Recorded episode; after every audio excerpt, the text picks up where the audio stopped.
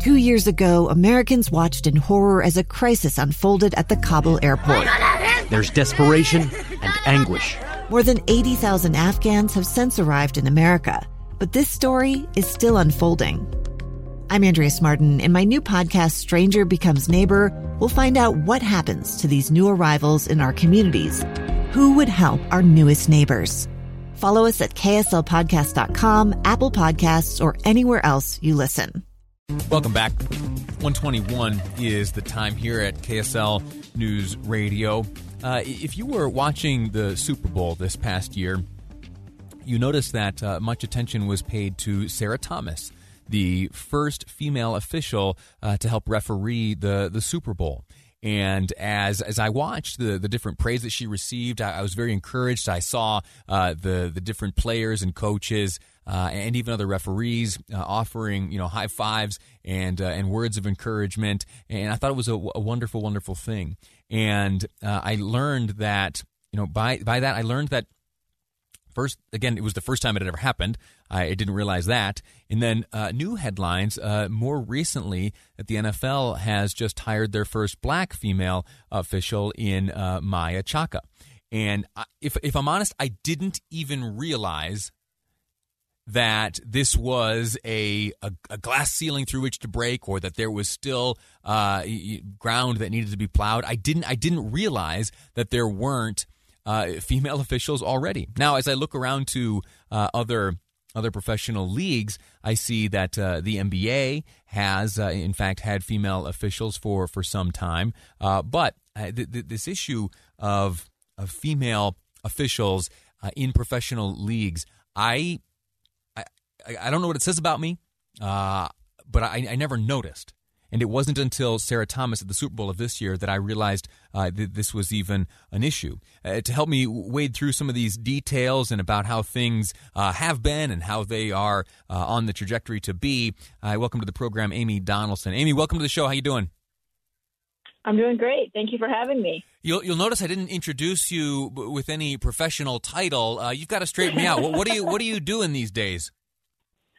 These days? A good question. No, I'm actually working for KSL Podcast. It's a new division of KSL, and um, so I'm going to be creating and working on existing podcasts. I, I, actually, you know, I uh, started a podcast with my Deseret News colleague Jason Lee, um, a, a political podcast to encourage people to talk to people who disagree in a civil way. I'm not sure how much good it's done, but we, we started that in 2016, and KSL was uh, good enough to help us distribute it. And we've had a really good working relationship ever since. And I decided to see what I could do in the podcast universe. So we'll see how it goes. But I'm excited. I'm very excited about you, it. You should be. That the podcast that you mentioned that you do with your co-host Jason Lee, it is remarkable. It is wonderful. Your insight and the conversations that you have uh, do much good. I, I, can tell you that. And uh, as I've kind of bounced around this country over the past number of years since you started, uh, you've got listeners. There are people who who who derive a, a lot of uh, insight and information, and you help. Uh, kind of steer the hearts and minds of a lot of folks. So uh, if you haven't heard it yet, folks, listen to listen to this podcast by Amy and Jason. It's it's a phenomenal one, and look forward to what you have coming out in the future. All right, on to the topic at hand. Yeah, and I was just going to say, as to like you not noticing, yeah. I think that sort of goes to the heart of why representation matters, right? You didn't know because it's not your life experience and it's not something. I don't think any of us are looking at the referees in any contest we watch, right? I don't care yeah. who you are, unless you're yelling at them. Sure. you're, you know, at most sporting events you go to, most referees will tell you, most officials, their goal is to be as invisible and as forgettable as possible um, and so, uh, so I, I don't, I'm not surprised that people don't notice it. Um, but it really goes to the heart of um, why this matters, um, because even this woman Maia Chaka, when she was, she's been in the um, uh, the NFL's training development program since 2014. You know, she actually set out to be a basketball referee because she had played basketball, mm-hmm. and it was a friend of hers who was a football official who said, "Hey, you should try football," and she said, "Well, but I didn't play football." And so a lot there's a lot of women who don't see football as as their game because they're not allowed to play it. I mean, mm. or even if you are allowed to play it, you know you can't compete against men. Um, there aren't women's leagues, so you know there there are at the professional level, but you have to you know play when you're a little girl. You're playing volleyball or basketball or soccer. Um, so that's usually where your interest lies. So she gave it a whirl, and it turns out that she absolutely loves the game. I love the game. Um, I don't think you have to play a game. And if you talk to a lot of officials, a lot of them didn't play past Little League. You know, maybe they had a, a short uh, introduction here and there, but but the majority of them are not. Um, they're not playing at the level that some people think they. You know, that they just assume, oh, if you're an official, you you know you played through college or Right. or, or you know you you played at a high level. That's not always the case. It's just a matter of being able to um, deal with conflict, um, make decisions quick on your feet, um, learning the rules and strategies of the game, um, and that's part of the game that anybody can love. Huh. I, I never thought of it that way. In that there are certain sports that you know that that there aren't really opportunities for women to play. F- football, uh, you know, certainly at the level that men are able to play it at the professional level, uh, there there aren't. Uh, nor at the college level, opportunities for women. I, I hadn't thought about that. Uh, let me ask you this though: uh, Is this a question? Is this is this a question of barriers or interest? Have there been barriers to entry for women to enter the official the ranks of officials, or has there been uh, uh, has there just been not much demand by women to officiate? Well, I think it's you ask the, the classic chicken and egg question, Sure. right? um, if there isn't an opportunity, why would you be interested in it? Um, women weren't allowed to ski jump um, until the Sochi Olympics in 2014. Um, there were women who got into it in the 2000s, and a, and a few before that, but but by and large, there was no opportunity past these um, you know sort of amateur level circuits. So a lot of women didn't stay in it. They chose sports that they could go get a college scholarship in. When if they say- were good athletes, they were going to do something else. When you say, I mean, when you say that Um, there were, when you say there weren't opportunities, was that was it like, uh, was it overt policy by these leagues to to bar them? Yes, they were not allowed to jump. Oh no, I'm the sorry. IOC No, would I- not I- allow. In fact, women. Yeah. I understand. But I you- understand the ski you- jumping, but I'm talking about like Yeah. NFL officiating, NBA officiating oh, until no. the mid so, no, '90s. So like when you talk about the opportunity, well, a lot of women are not going to think that they are qualified. Just like Maia Chaka didn't think she was qualified. So are they interested? They might be, but Yeah. they have not had opportunities to be around the game or to be introduced to the game in a, in a way that would allow them to think this is something they could do.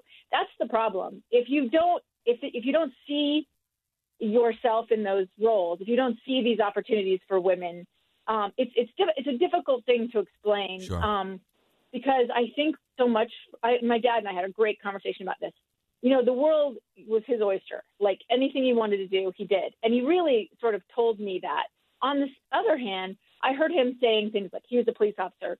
I I don't I wouldn't want a female partner, you know, and Mm. and making jokes. And this was in the 70s and 80s, you know, so it's a long time ago. But um, then my sister became a cop, and so he these sort of barriers were revealed to him, and sometimes they're overt. You cannot do this, Mhm. and sometimes there is just nobody telling you that's an option, and so you have no idea if you're interested. It's sort of like if you never tried radio, you had no exposure to it, you wouldn't even under you wouldn't even know if you had an interest in it. Hmm. She didn't know she had a passion for football until a colleague said, "Hey, just give it a try and see what you think. Come to this class."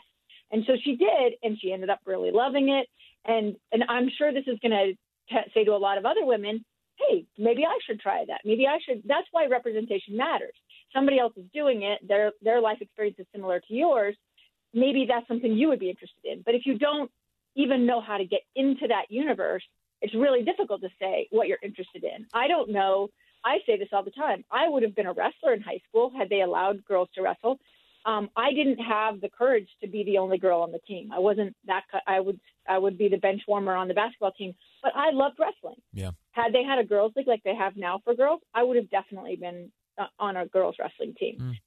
Well, uh, listen, Amy, we have to leave it at that. Our time has expired, but thank you so much for your insight here, and I wish you the best of luck uh, in this new chapter of your career as you uh, tackle the podcasting world, world with KSL Podcast. I'd invite folks to check out uh, K- KSLPodcast.com. Have a listen to uh, Amy Donaldson's podcast. Uh, she, along with her partner Jason Lee, uh, offer up great, great stuff there. You can listen to archived episodes and and much more. Amy, thanks again for your time. Thank you for having me. 100%. All right, we're going to take a, a, quick break when we return. And uh, coming up after the break here, we're going to talk about masks, but not in the annoying way you might think. We're going to talk about how many are using the mask to communicate messages. And how about this? What if companies were paying celebrities to affix endorsements to their masks? Yeah, we're going to get into that. The business of masks. Next on Live Mic. I'm Lee Lonsberry, and this is KSL News Radio. Two friends taking pictures of the rising full moon on a summer night. Two teenage kids doing what teenage kids do. When a stranger with a gun and a death wish changed everything.